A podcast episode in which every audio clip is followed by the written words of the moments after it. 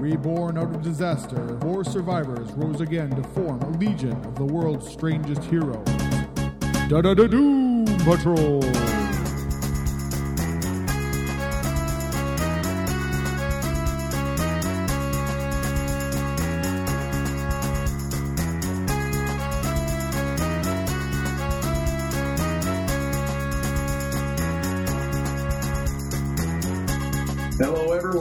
Welcome to the Doom Patrol podcast. I'm your host, Scott Coles, and with me, as always, is Murray Fox, and this week we're going to look at My Greatest Adventures number four and five.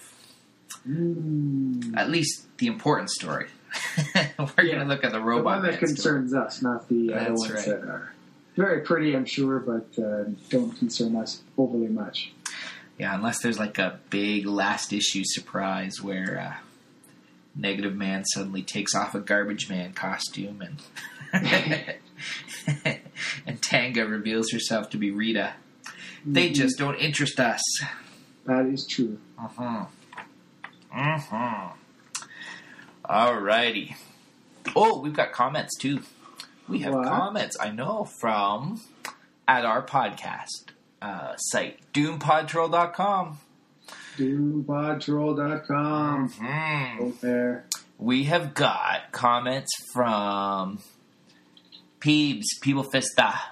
Evil Fist, uh, what do you got, what do you got to say this time? He is one, or we were wondering about jazz and and uh, what was it, Dixieland that uh, Cliff was listening to. So he says, Right jazz in general definitely predates Dixieland, which is a stiffer, sweeter style of jazz. Jazz probably has its origins in brothels as music played in the front room or parlor with two purposes to placate waiting customers and as a background music for business in the back. business in the the back, back. business in the it was conducive to improvisation because you had to come up with a way to play continuously for long periods of time, and most conventional songs would introduce a theme, develop it, and resolve it. The point of jazz was to avoid all that inevitable end, and it resulted in a lot of on the fly creativity. The new musical ideas that came out of it were then uh, turned back into conventional song structures that became popular with the general public who didn't know or care about its genealogy. Some of the popular brass based stuff was called Dixieland in retrospect around World War I, but it was probably played for a few years before the name was coined. Silent movie accompaniment evolved the same way. Hmm. There we go. Our little jazz. Sounds very educational. Way too Dixieland. educational for us. Yeah, yeah, yeah. And he goes into the uh, the little uh, the cover dating thing. How mine was April and yours was March. Yeah. Yeah, he That's says. Uh, yeah, he says the thing about the different dates for most of its existence, the original Doom Patrol series was published eight times a year by skipping the quarterly months, which was January, April, July, and October. It became bi-monthly uh, with issues shipping in '68, and the previous issue was marked February 1968, so it actually shipped in December '67. The thing about DC and bi-monthly books is that the date on the cover will be inside a white rectangle which is very true when I look at that cover. Uh, whereas monthly or irregular titles will have the month in the same font directly on the cover art. So the art, covers, and interiors back then would be black and white, and a color sheet would be produced only when the book went to press. Because I guess at the start of the 60s, DC was so confident that they had perfected the formula for making comics that some finished stories would remain on file for up to a year waiting for publication. That's one of the reasons why they never bothered trying to get teen slang even remotely accurate. well, that and they were all being written by 40 and 50 year olds. Possibly, yeah. The color sheets corroded far too quickly to bother storing them, so when stories were reprinted years later, they would have to be freshly recolored. That's why many of Marvel's reprint books in the 70s look different from the original stories in the 60s. What happened with DC's showcase books is that they used the original art when possible, and the April sticker had probably fallen off or might even have been removed back in 68 so that they could reuse it on another cover. It's not the only difference. If you look closely at the steps under the chief's chair, uh, on the finished cover, they're kind of shaded and they're colored brown, and you get a little bit of shading. But on the showcase book, I guess the steps are all just black. Hmm. hmm Very interesting. Thank you very much, Vista. Totally. Totally. And we've got a comment from Wildcard, who was just getting caught up. Oh, So he commented on Doom Patrol uh, when we were reviewing 31 of the Morrison issues. He's mhm. he says he's a week late getting to the podcast. That's okay. so are we most of the time. totally. Anyway, he says to me the cover art is an indication of the quality of the interior art. And he's not a big fan of the Bisley covers. I find the cover art here to say that the interior art will be well below readable quality. Chalk this up to personal taste, but I found these covers drove me away from picking up the books when they came out. And he asks, I thought there was a forum for this podcast, but I can't find it. It might be easier if there's a link to the forum on the podcast front page. Well, There was. there was a forum. There were a lot of problems with it, and also no one ever went there. So we sort of gave up on it. Yeah, Because that's how we roll. that's totally it. so, no more forum, but we are happy to get your responses here or in email land. That's right. Totally. So, thanks, guys. Awesome. Yes. You don't even have to like Simon Bisley. That's Although you should. Yeah, you know what? He probably takes You're a used thinking individual. and for those books, yeah, like the covers had to- like the exterior art had absolutely no bearing on what the interior art was going to look like. yeah. Oh, totally. Yeah, it was just uh, neat design work, if that's what you're into. I suppose not everybody is. So. That's all right. I know there are people out there that like what's his name, Liefeld. I've heard of those people. That's true. He must get his money from somewhere. totally. That's right. There's room for everybody. hmm Totally. And we're happy to have them all wander on over here. Okie doke. So we're looking at My Greatest Adventure, the continuing stories of Robot Man here. Mm-hmm. Alrighty. So in issue number four, we got a cover, uh, cover by Amanda Conner. Lovely. Nice. Yeah, she does a good Robot Man. Oh, yeah. Amanda Conner does a good everything. She totally does a good everything.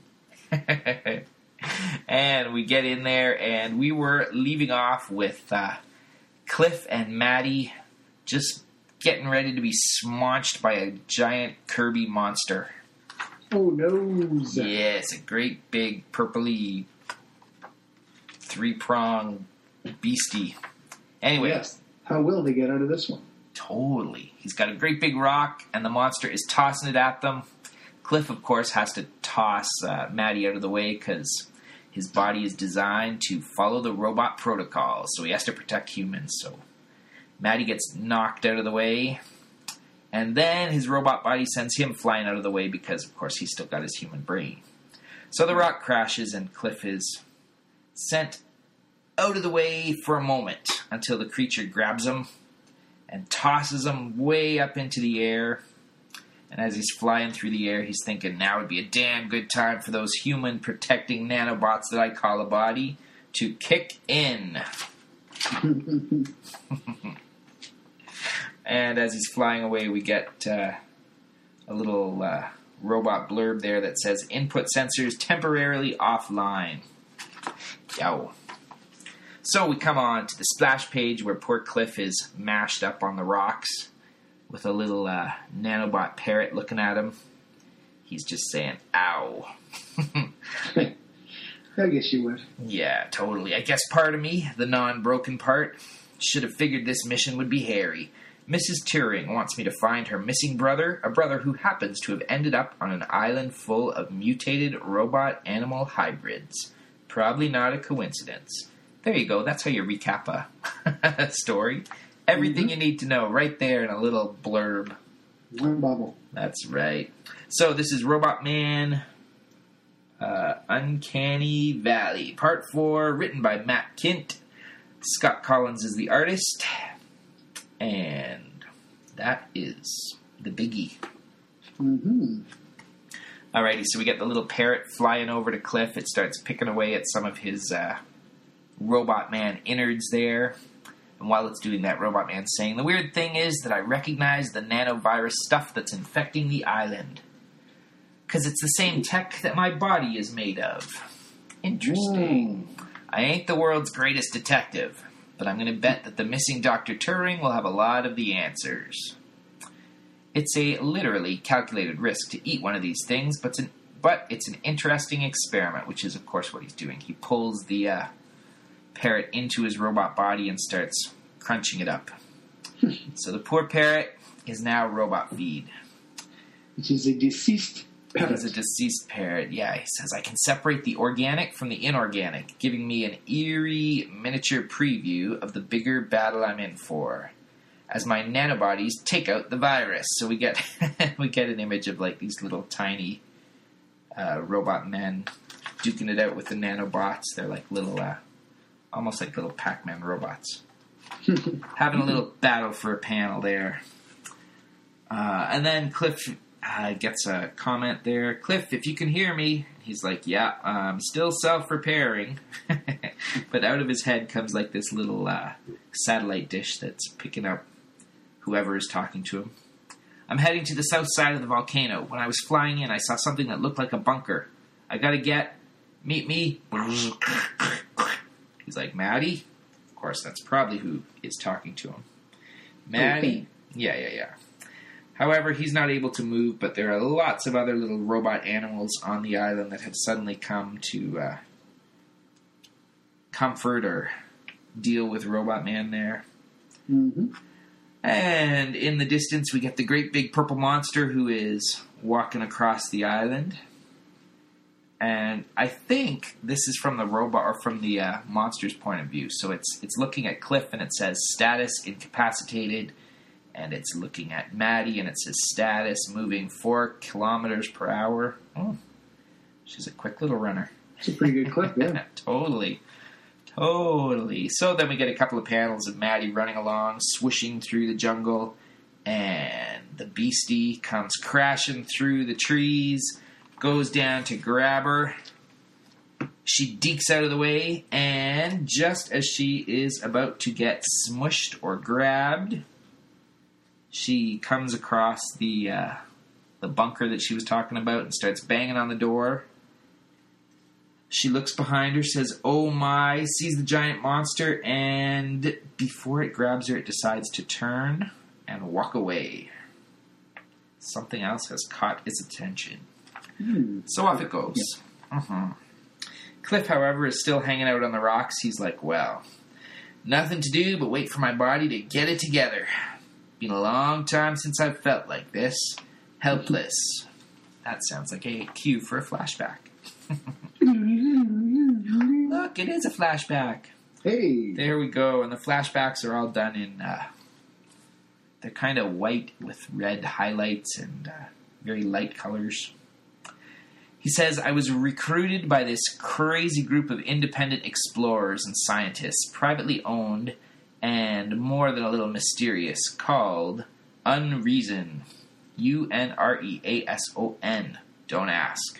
It stands for Universal Nano Robotic Exploration and Space Online Networks. wow. Totally. They recruited me after seeing me in the news, but I didn't really care. So we get a picture of some of these people from the Unreason. We get a guy with red hair and a red beard. Hmm. hmm We get it looks like Matty Rouge. We get uh, black guy with dreads and a older guy who's balding with a white mustache, and some army dude with. That's it. That's all we get. it's not really important. I don't think yet. It could be later. hmm So they get him after seeing him in the news. He had swam the entire length of the Amazon in a year, and he had spent another year living in the Himalayas. They recruited me because they thought I was fearless. But it wasn't that. I was curious. I wanted to see what my mind and my body was capable of. And so we see him behind the uh, the wheel of a supersonic car. So when they pitched the idea of me being in the first race where all of the cars would be breaking the land speed record simultaneously, my first thought was, I wonder if I can do it. I had had some piloting and driving experience, which was mostly good. Really, I think they just needed a warm body that wasn't scared of anything.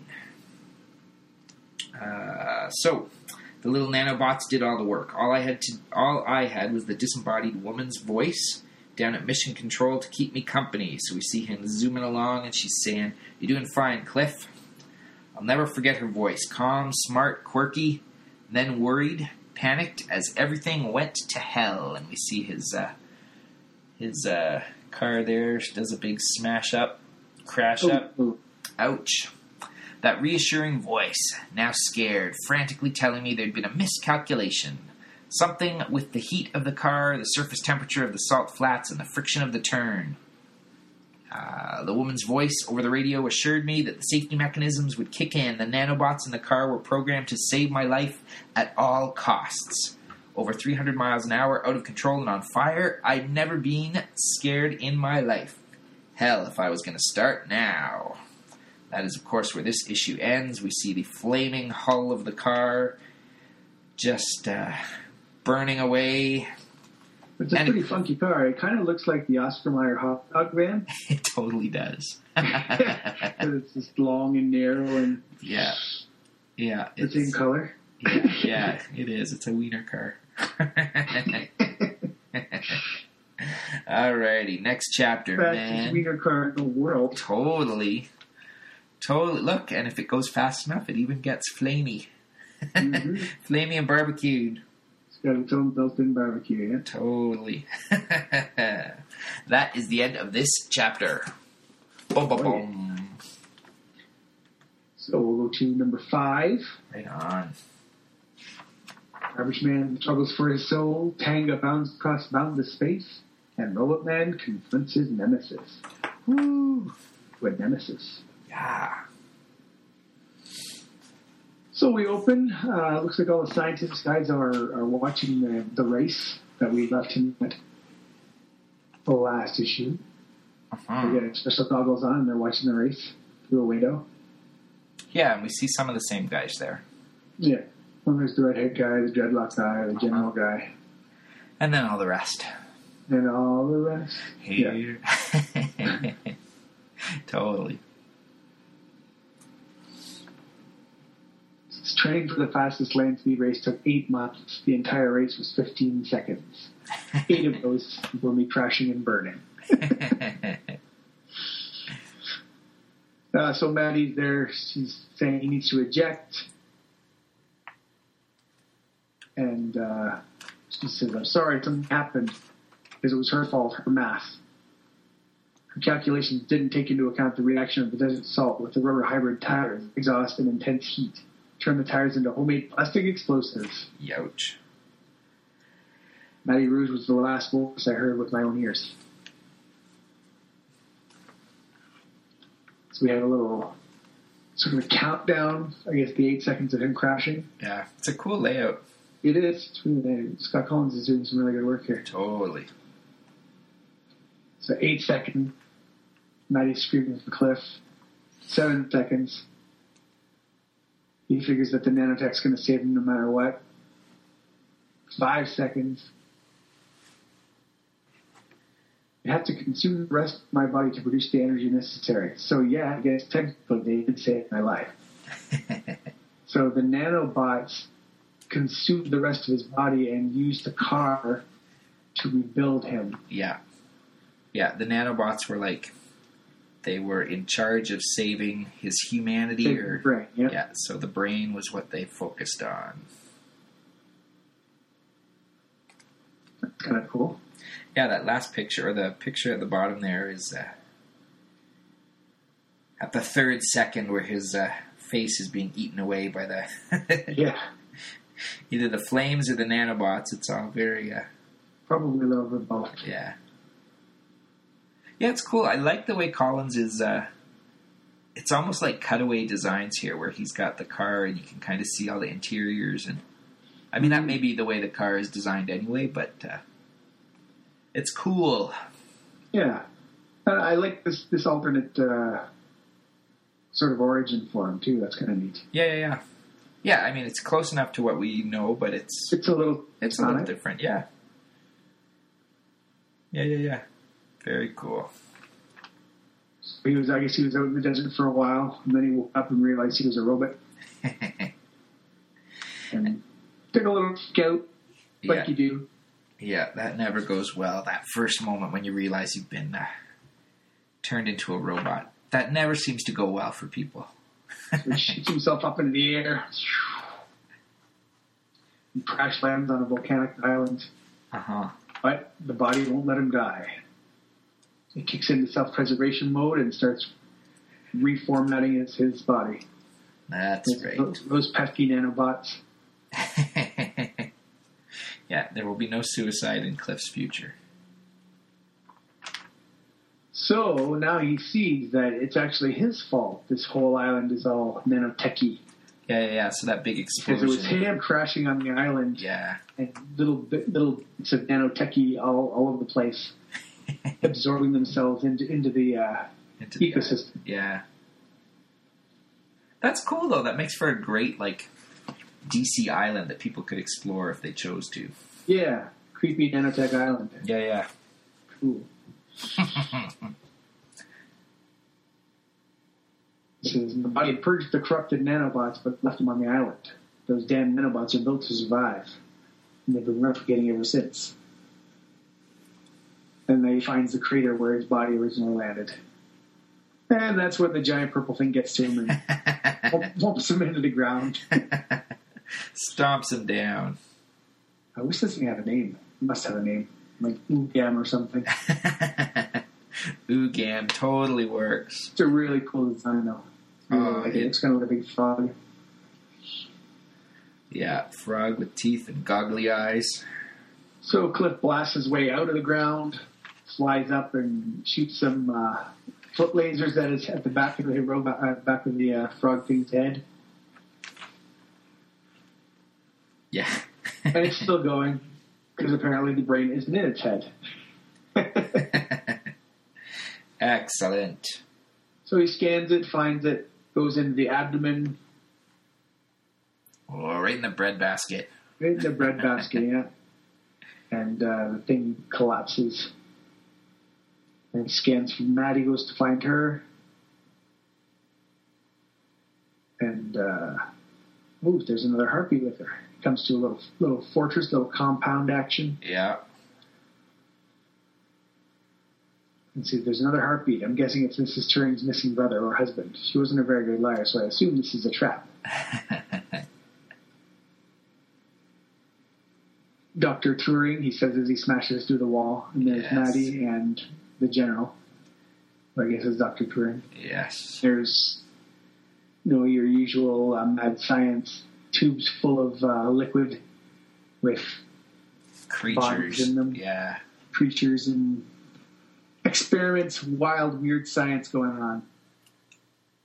Absolutely. And that's, of course, where we end this one. That's right. Man, this is going to read off so much better once it's all done. Yeah, it'll read really well when it's all. It's nice that it has these sort of cliffhangers, though. Yeah. You know, it- they put it together really well for the limitations of the space that they have. So, Yep. Yep, yep, yep.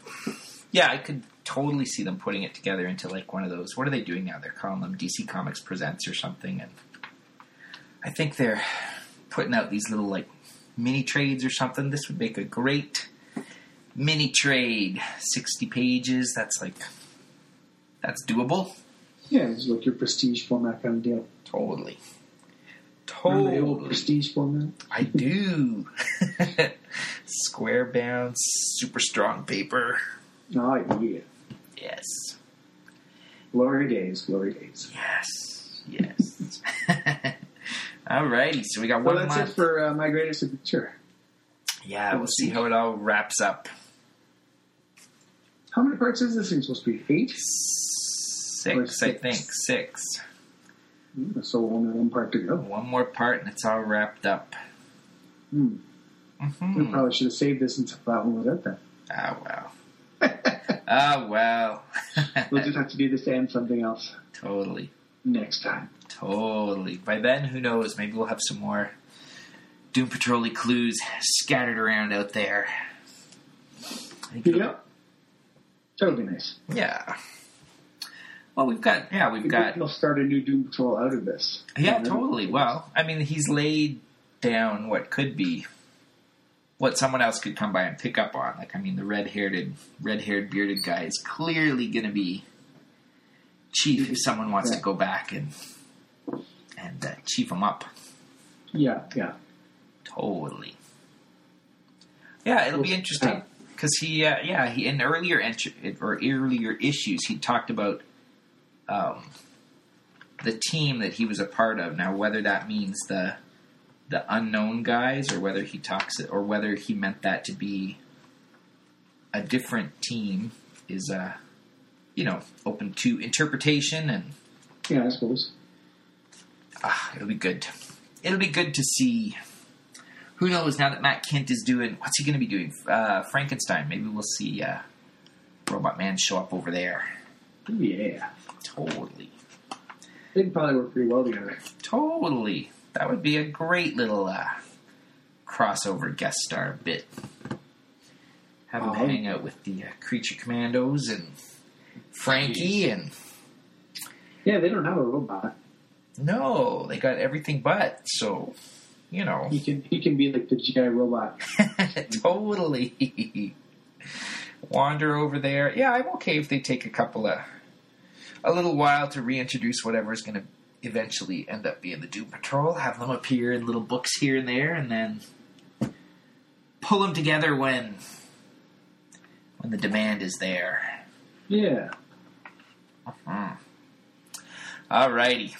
Well, that is it. Yes. You can uh, always send us an email to doompodtrol at gmail.com or you can visit us over on our uh, website, which is also doompodtrol.com. Totally. Alrighty, we will catch you all next week. Bye bye. Bye bye.